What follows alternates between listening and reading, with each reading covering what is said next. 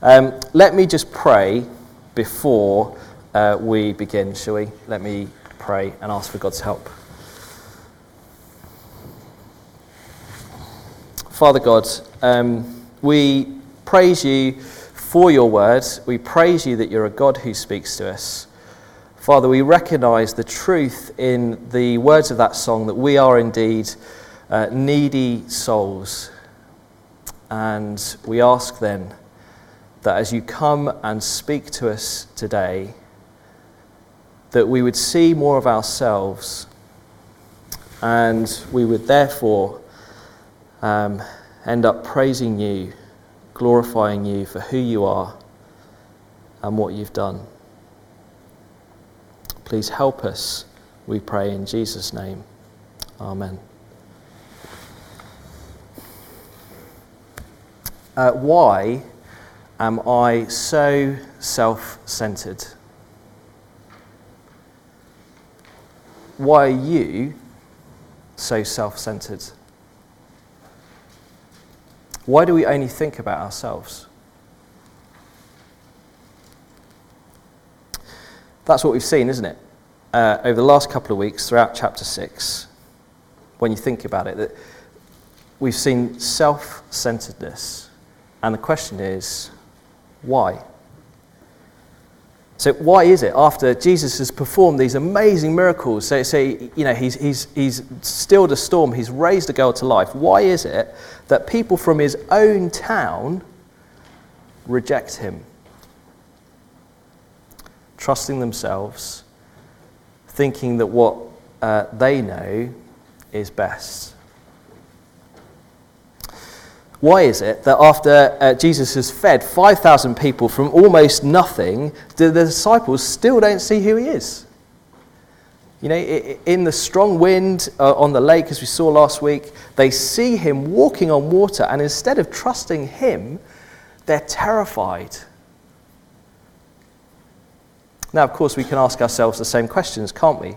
So, why is Cambourne and Papworth full of people who have rejected Jesus before they've even considered the evidence. Why is it that we follow Jesus and we, we, we know who he is, but actually we're so slow to trust him? Why, in difficult times, are we full of fear? Why do we stumble in the same ways again and again and again? You know, you kind of resolve to pick yourselves up and try harder. I'm going to live for Jesus today, but before we know it, we've stumbled in exactly the same way that we thought we never would do again. More than that, why don't we treat others as we ought to? Why is family life such a stress and a strain? Why are we never satisfied with what we have? Why do we so often think that we know best? Why are we so self centered? Or to put it another way, why is our world, why are ourselves, the church, so full of sin? What's the problem? Well, the answer is one that we saw very briefly last week. Disciples uh, saw Jesus coming towards them in the boat. Uh, they were focused on themselves. They were terrified. They do not see who Jesus is. They do not understand what he's doing. And in chapter 6, verse 52, we see the reason. It's because their hearts were hardened. Their hearts are the problem.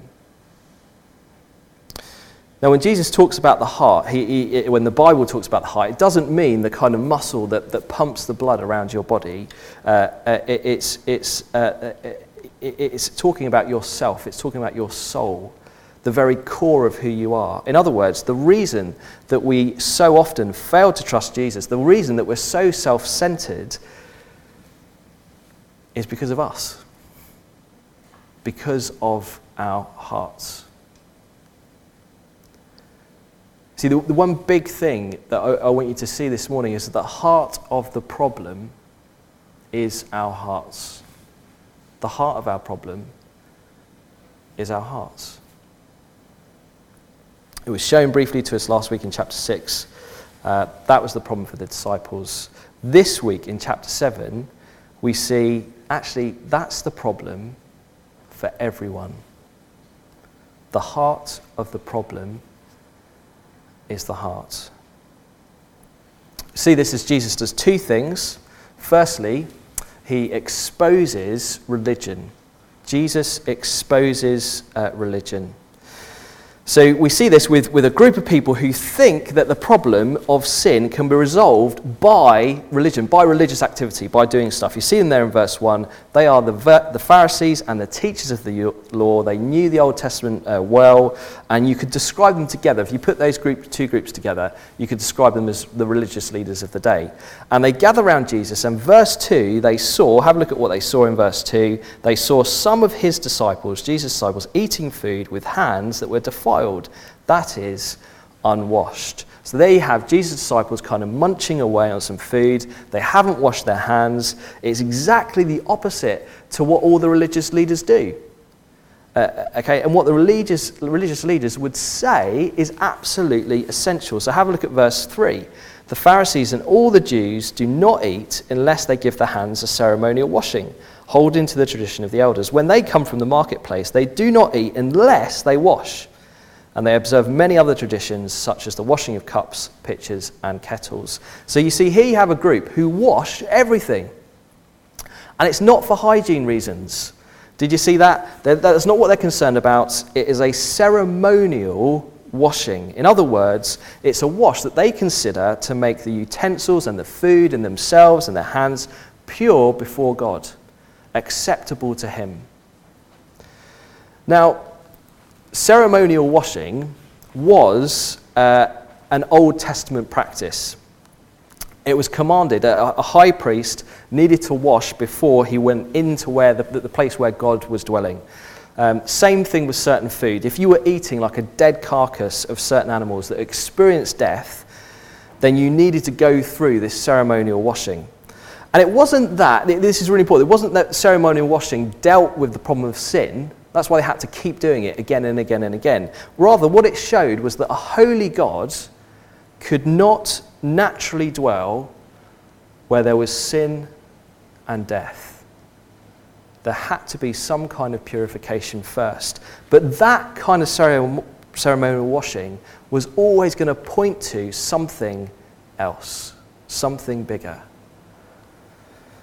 But the leaders here love their ceremonial washing. So much that they've actually gone beyond what the Bible says.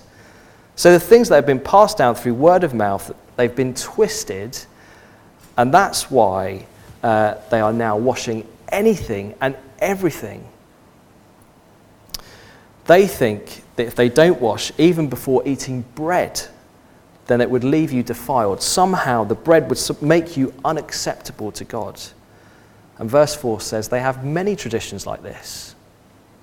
They thought that this is what would deal with their sin. You know, it's, it's on the outside, it's the outside that's defiled. And so if they just do this, they just wash everything around them, then actually they'll be okay if they just stick to those traditions. But you see, what we see here is their religion actually just causes them to look down on other people. You see that with the way they react to the disciples. Have a look at verse 5.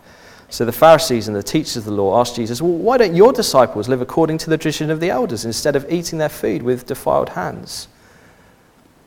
Now, look, that, that, is, not, that is not a genuine query. What, what they're saying is your disciples can't be very godly. They're not doing the right thing if they're not doing what we're doing. Why aren't your disciples more like us? That's what they're saying. You see, to go to a kind of a tick box mentality, if I just do this and that, it will all be sorted, will start to make you think that you're, you're perfect. And actually, the problem is just everybody else around you. Now, of course, they could have it all right, couldn't they? Jesus' disciples could be making a horrific mistake. They, they, it, this could be the reason that actually they've been so slow to see Jesus, but that's not what Jesus thinks. Have a look at what he says in verse 6. He replied, verse 6 Isaiah was right when he prophesied about you hypocrites. As it is written, these people, they honor me with their lips.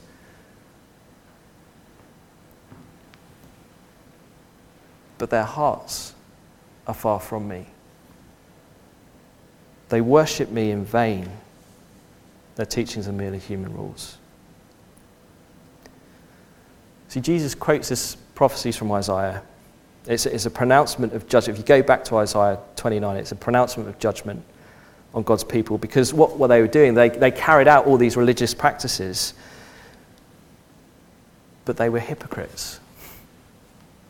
That means they just acted. They went through the motions, but it was all just an act.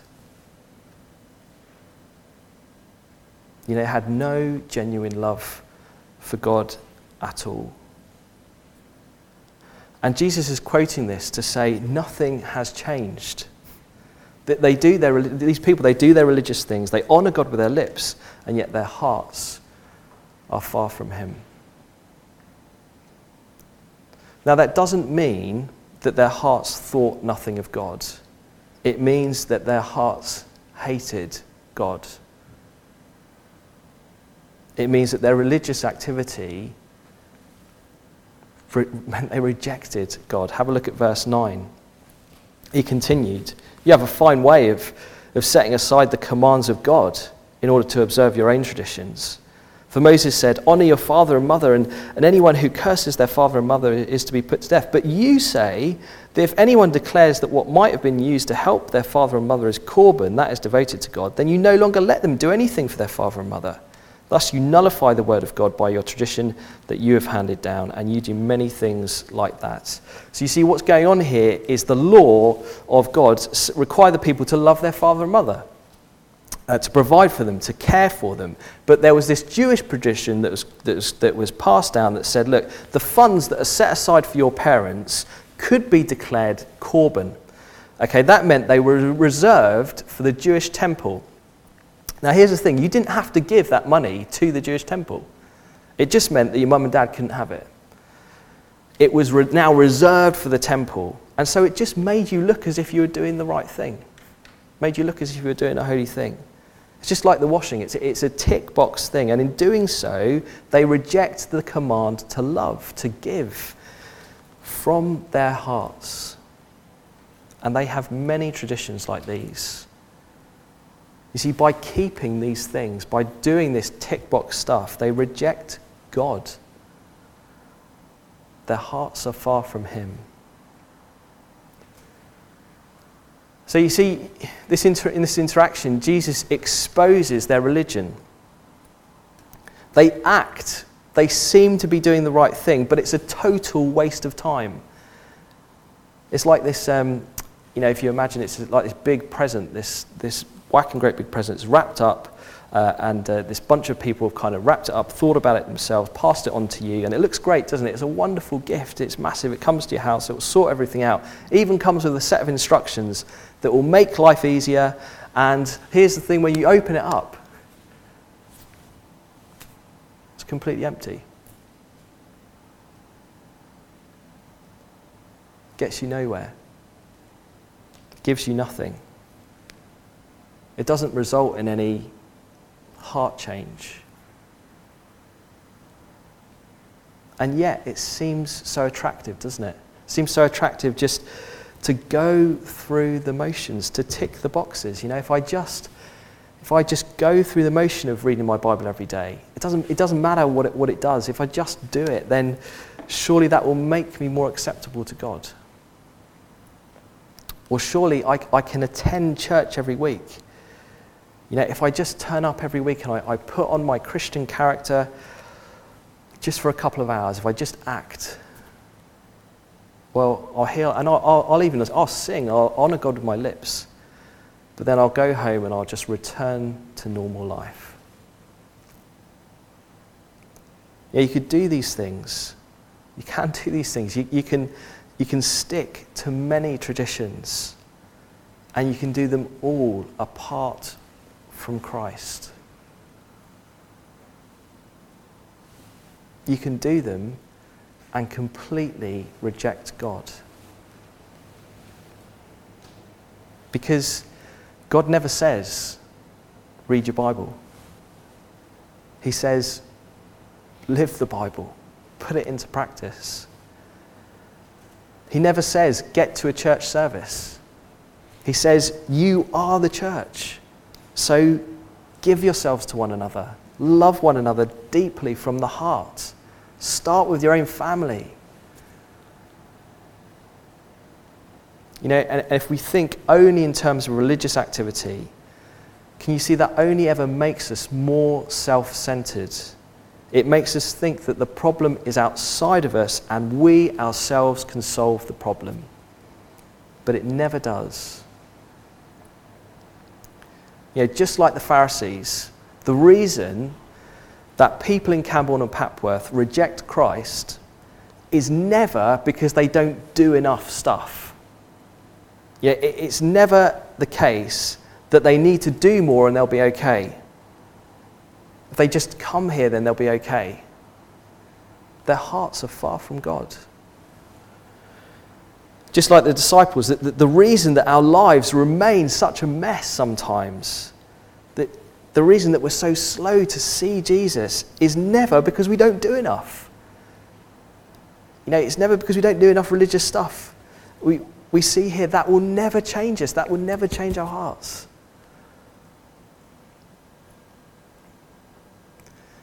Now, the question is why? Why not, though? Why is it that the religious leaders have it so wrong? Well, well, Jesus explains for us. Having exposed religion for what it is, he then explains why it's no good. The second and the, and the final thing we see this morning is Jesus explains sin.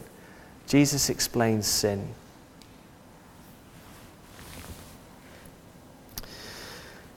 So, having had this interaction, Jesus calls the crowd to him.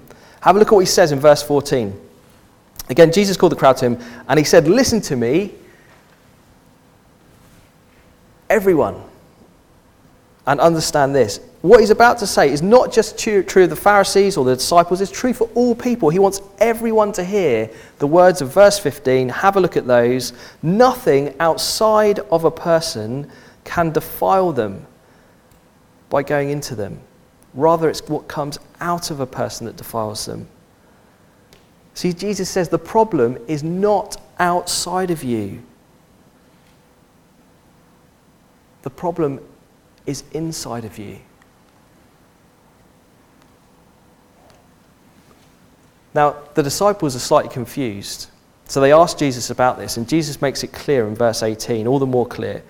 Are you so dull, he asked? Do you not see that, that nothing that enters a person uh, comes from, can, that from an outs, outside can defile them? For it doesn't go into their heart, but it goes into their stomach and then out, out of the body. You know, this is why the religious leaders, what they're doing is useless, because what you eat doesn't create your sin. It doesn't cause your sin. Nothing outside of you causes your sin. So to try and do something to what's outside of you never deals with your sin. Sin is on the inside. Because sin comes from the heart. Verse 20. Have a look there. He went on, what comes out of a person is what defiles them. For it is from within a person, out uh, from within, out of a person's heart the evil thoughts come sexual immorality, theft, murder, adultery, greed, malice, lo- uh, deceit, lewdness, envy, slander, arrogance, and folly. All these evils come from inside.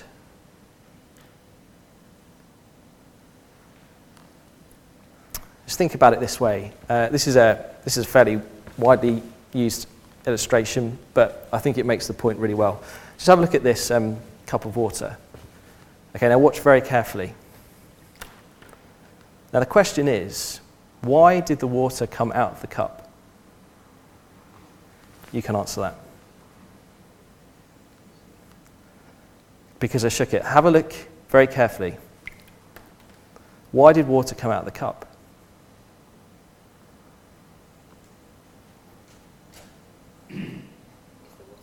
Because the water was in the cup.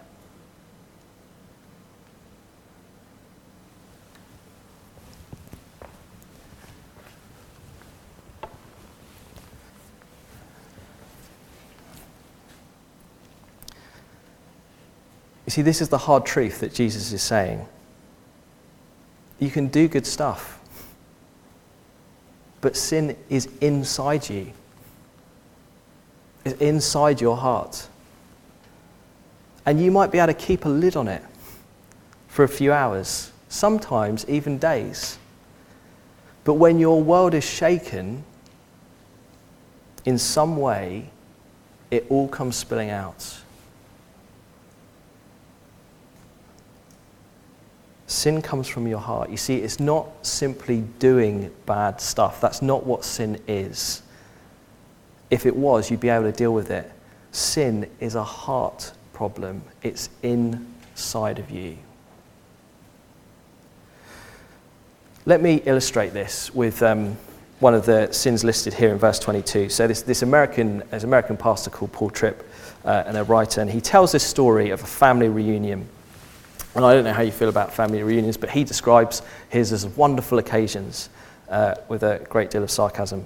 And um, he goes to this particular gathering as a child. At one point in the evening, he starts talking to his uncle, and his uncle is extremely drunk. And what he does, he's slandering, he's absolutely slating with all kinds of obscene language other members of the wider family in front of this kid.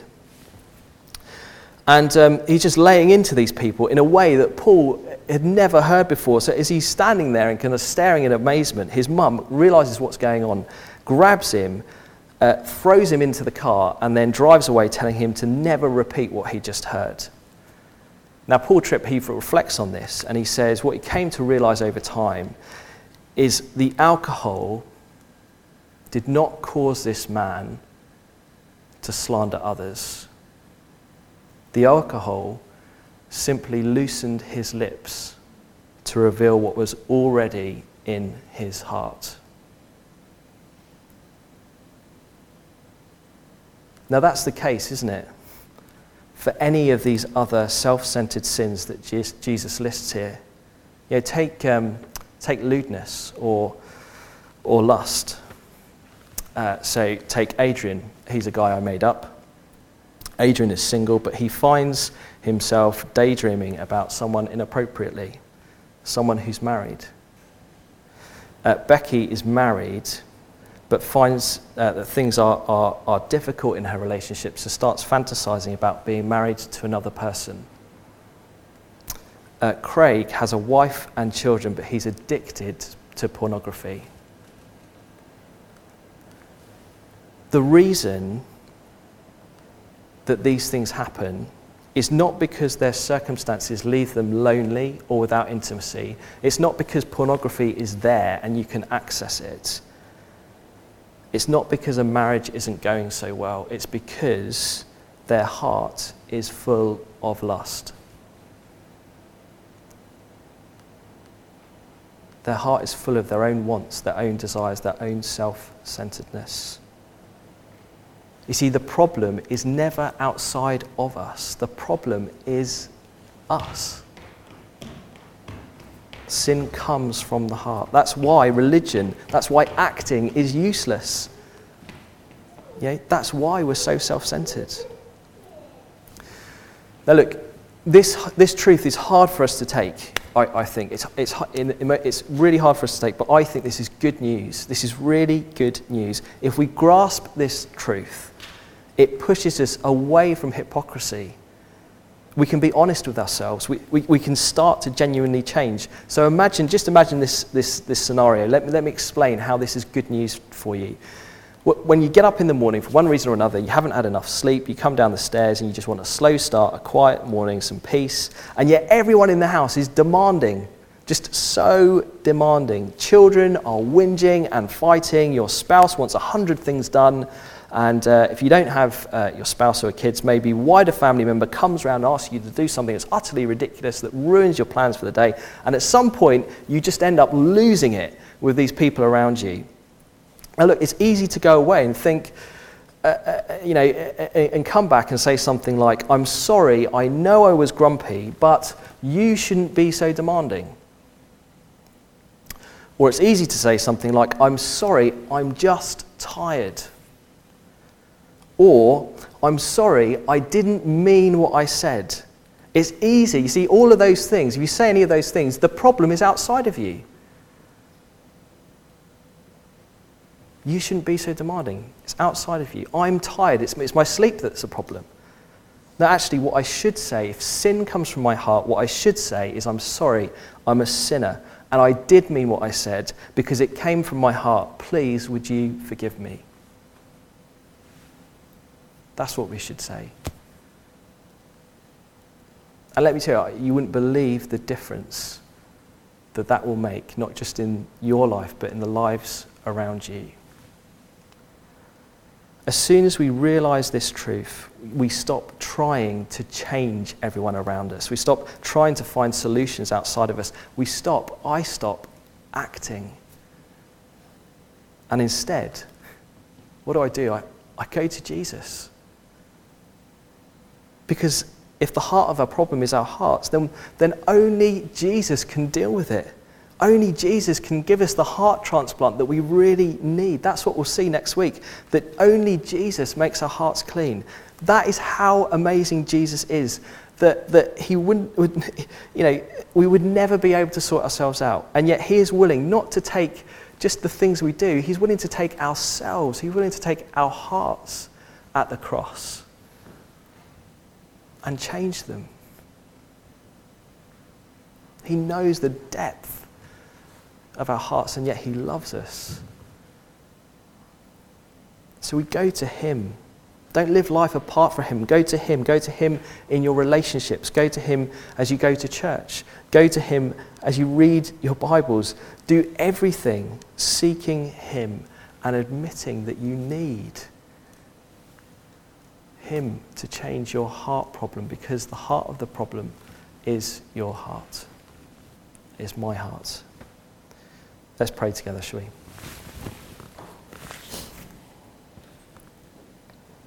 Father, we uh, recognize this morning that we are confronted with um, hard, hard truths that, um, that our very, the very core of our being, our very hearts, what is inside of us, is our biggest, greatest problem of sin. Father, please would you help us to uh, accept this truth. As hard as it is, would you help us to, to uh, know that our hearts are absolutely bent against you? And we pray, Father, that as we do that, we would end up rejoicing in your Son and all that he has done for us.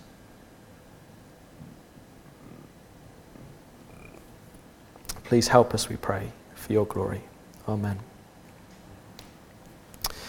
Um, so, we will have a time for kind of questions and discussion. Uh, and if uh, it's, it's, it, we, we've kind of realised it's been quite fruitful for uh, just to give you a couple of minutes. See, chat to the person next to you, maybe something that struck you or something that you want to change or, or something like that. Or uh, if you don't want to talk about it, maybe you just want to think or pray uh, yourself. It's up to you.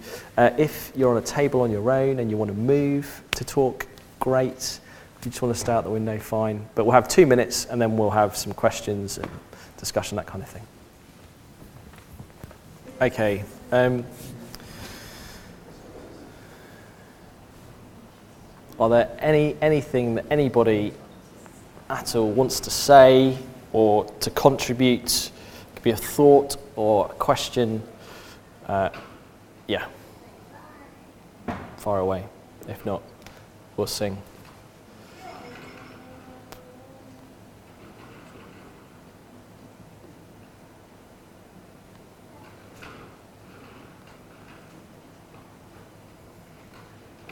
Ah, Stephen go for it. Um, we, we thought it was really challenging what you were saying about um, kind of, well, the analogy with the water. Yeah. So actually, you know, w- when you get annoyed, it's very easy to say, oh, I'm tired, etc. You know, actually, you know, it is a sign that we've got that anger within us rather than Yeah. it being a situation that's to blame. So, yes. Yeah. No, thanks.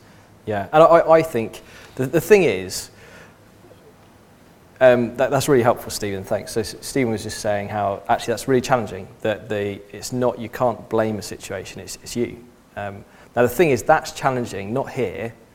It's challenging in the moment. That that's when I find it challenging, because my heart is so bad that I, e- I, I even though I know that my heart is the problem, I want to blame other things. So i i in, the, in, in the moment where um, uh, some, something gets in my way and I flare up in some kind of way, I want to, I want to blame what's outside of me at that point. And that's where, that's where we've, we've, we've got to think to ourselves, remind ourselves of this, this truth. Actually, it's us, it's our hearts that that, that, that flare up was there. It's just the circumstances just reveal it. Um, so that, that's, I think that's the challenging thing for us. Not, not here and now, not even on a Sunday. It's easy to put our face on on a Sunday, isn't it? It's when you get home and you're behind closed doors. You know, that's, that's the challenge. Um, yeah. Okay. Anything else? Megan? And how do you balance with our new identity in Christ? So we are a Christian and we've been washed clean and actually our heart is now Mm. bearing Jesus' sinlessness. Yeah. But yet we're in that matter where we still have a sinful nature. How do we think about ourselves? So in one sense thinking of ourselves as Jesus is rightly saying Yeah. seeing ourselves in the positive light of actually I'm a sinner saved by grace. So Yeah. I think that keeping in step with spirit. Yeah.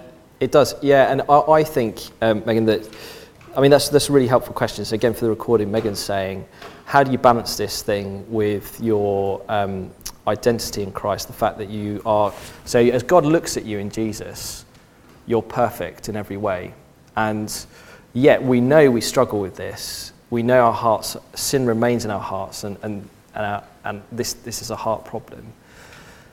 Now, I don't think those two things are not they're, they're not separate things. They're not they're not opposed. So what we should what should happen is as as I um, as my sin is revealed in some way, um, how do I reflect upon that? Now I could I could I, I could do one of one of two things uh, and there's something I should do. So I could just mourn and weep and think, I'm such a terrible person, this is awful, and God doesn't love me, and all this kind of stuff. That's not true. I could think, oh, it doesn't matter, not a problem. That's not true, because it does matter. God hates sin. Um, what I should do is I should look at the cross and think, I've seen that in me, and I can't believe you did that for me. I can't believe you, you, you, you died for that sin and you love me uh, amazingly, and that you see me as perfect, even though I've just seen that about me. And, and what that will do is you look at the cross, um, you, will, you will come to realize, as you see the depth of your sin, you'll come to realize how amazing His grace is. And you'll love Jesus more and more and more. Um, does, that, does that make sense? Um, so I, I would say it, th- this is a reality. Every time you see it, look at what Jesus has done for you, and you'll only love him more. You'll only see how amazing his grace is. And I think that's really important for us. I think, you know, grace is not grace without sin. You know, grace is only grace when we remind ourselves of how sinful we are, and yet the, the, the amazing extent to what how Jesus has loved us. Um, yeah, that's, that's a really helpful question. Thanks, uh, Megan. Um, okay, any, any, anything else?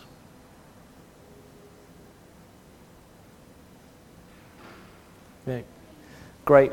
Well, look, I, I think, um, yeah, let's keep talking about this and um, reminding ourselves of it. Uh, that'd be good.